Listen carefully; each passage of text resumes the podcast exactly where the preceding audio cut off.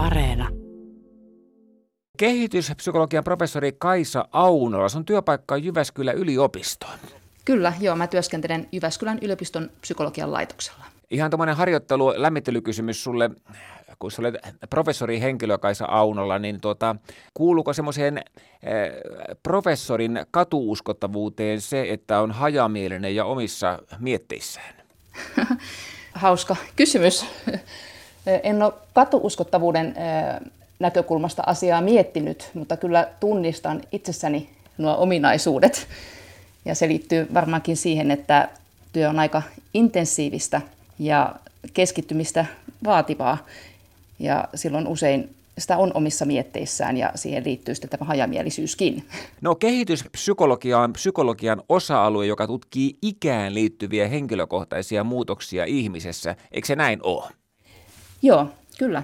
Kyllä. No onko nyt sillä tavalla, että ihminen on sellainen, että ihmistä pitää tutkia niin kuin joka vuosi, joka vuosikymmen, eli ihminen on muuttuva olento. Verrataan vaikkapa lehmään, niin en ole nähnyt lehmässä minkäänlaisia evoluutiomuutoksia vuosikymmenten aikana. Poikkeako ihminen jotenkin esimerkiksi lehmästä? No, kun tutkitaan ihmisen kehitystä, niin keskeisenä mielenkiinnon kohteena ja tutkimuksen kohteena on se, että miten erilaiset biologiset tekijät yhdessä ympäristön tuottamien kokemusten kanssa muokkaa ja määrittää sitä ihmisen kehityssuuntaa. Ja toki jos mietitään ihmistä, niin, niin me eletään muuttuvassa maailmassa ja silloin nämä ympäristötekijät ja kokemukset myös muuttuu ajan kuluessa ja on muokkaamassa sitä kehitystä.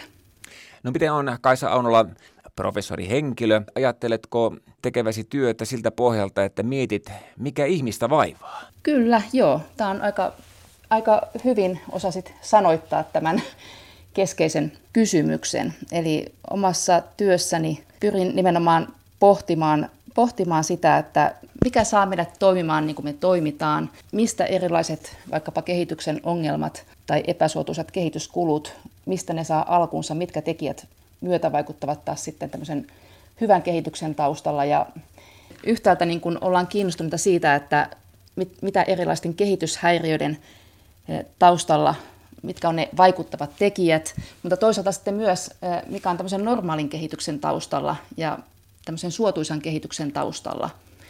Eli ei aina keskitytä vaan niihin ongelmiin, vaan myös sitten pyritään selvittämään näitä ihan, ihan tätä ihmisen tyypillistä kehitystä – ja miten vaikkapa lapsuus eroaa aikuisuudesta ja tämän tyyppisiä asioita.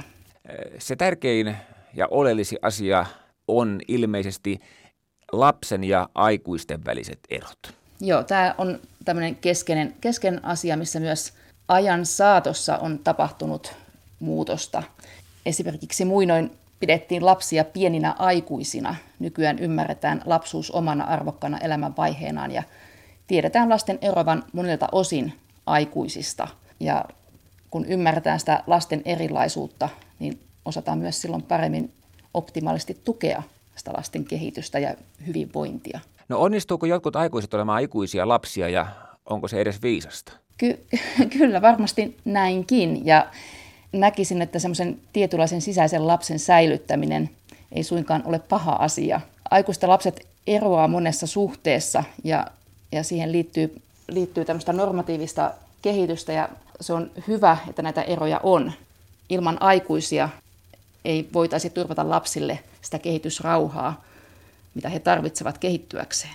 No miten tuota, jos mennään tämmöiseen esimerkkiin, että lapsi on kiinnostunut menemään lätäkköön, mutta aikuinen kiertää mieluummin lätäköt. Kumpi siinä on viisaampi ja mistä tämä ero johtuu? No en sano siitä, että se tarvitsee lähteä siihen, kumpi on viisaampi. Että kumpikin toimii itselleen luontaisella tavalla tai omalle kehitysvaiheelleen luontaisella tavalla. Kysyn näin, että kumpi on onnellisempi? No, tämäkin on haastavaa, että ehkä, ehkä en lähtisi niin kuin komparatiivilla vertailemaan.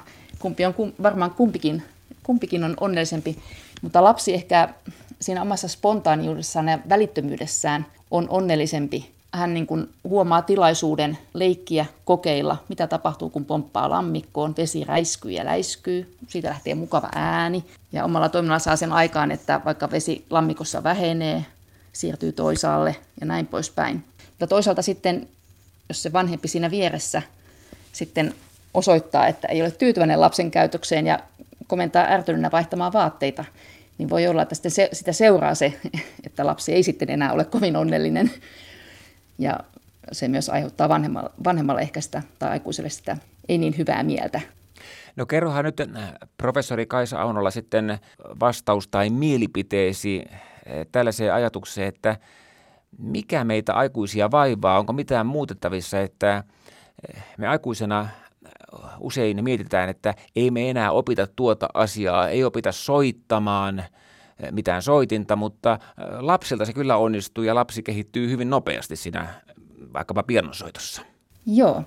Mä itse olen tutkinut oppi, oppimista ja motivaatiota. Se on yksi mun keskeistä tutkimusalueista ja näiden tutkimusten pohjalta niin on käynyt ilmi, että on yksi keskeinen tekijä, mikä ehkä vaikuttaa siinä, että vanhemmiten voi olla vaikea tarttua tällaisiin uusiin haasteisiin, on se, että minkälainen näkemys ja kuva ihmiselle on itsestään muodostunut oppijana. Ja mi- miten kuvittelee, kuvittelee siitä, että mitkä ovat minun vahvuuteni, mitkä ovat minun heikkouteni, missä olen lahjakas, missä en ole lahjakas, mitä osaan, mitä en osaa. Ja tämä kuva itsestäni, sehän muokkautuu siinä siinä vuosien varrella erilaisten kokemusten ja palautteen pohjalta, mitä ympäristöstä on saanut.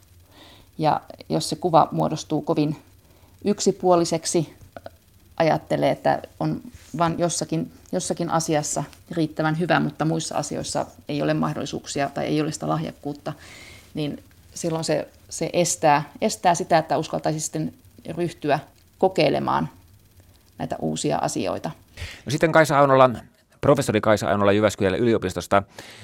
Matti ja Tepon laulu on semmoinen, kun kaiken takana on nainen, niin onko kaiken takana aikuisella kontra lapsella se, että aikuisella on tietoisuus elämän rajallisuudesta, josta ainakaan pikkulapsi ei tiedä vielä yhtään mitään? Kyllä joo, eli tämä aika, aikakäsitys. Eli lapsella tosiaan ei vielä ole ajattelu sillä tasolla, että hän pystyisi käsitteellistämään – aikaa siinä mielessä, että hän ymmärtäisi mennyttä ja tulevaa, että tämä taito pikkuhiljaa sitten kehittyy siinä kehityksen kuluessa. Ja sitten kun käsitteellinen ajattelu ja kieli ovat kehittyneet tietylle tasolle ja lapsi oppii hahmottamaan syy-seuraussuhteita, niin silloin hän myös alkaa sitten hahmottamaan sitä ajan merkitystä ja silloin voikin tulla sellainen tilanne, että yhtäkkiä tuntuukin, että aika, aika kuluu nopeasti, mitä aikaisemmin ei ole tätä tunnetta ollut. Viimeinen kysymys, professori Kaisa Aunla. Georg Otsin laulu kuuluu sillä tavalla, että muuttuuko ihminen ja mihin suuntaan, niin mihin suuntaan ihminen muuttuu? Haluaisin nähdä tämän optimistisesti ja ajatella, että kaiken tiedon lisääntymisen valossa ollaan muuttumassa parempaan suuntaan. Eli kun ymmärrys asioista lisääntyy, niin lisääntyy myös kyky luoda edellytyksiä hyvälle elämälle ja semmoiselle myötätuntoiselle suhtautumiselle kanssa eläjiin. Itse näkisin, että kaikesta negatiivista huolimatta, niin kyllä ollaan tietyllä tasolla muuttumassa parempaan suuntaan.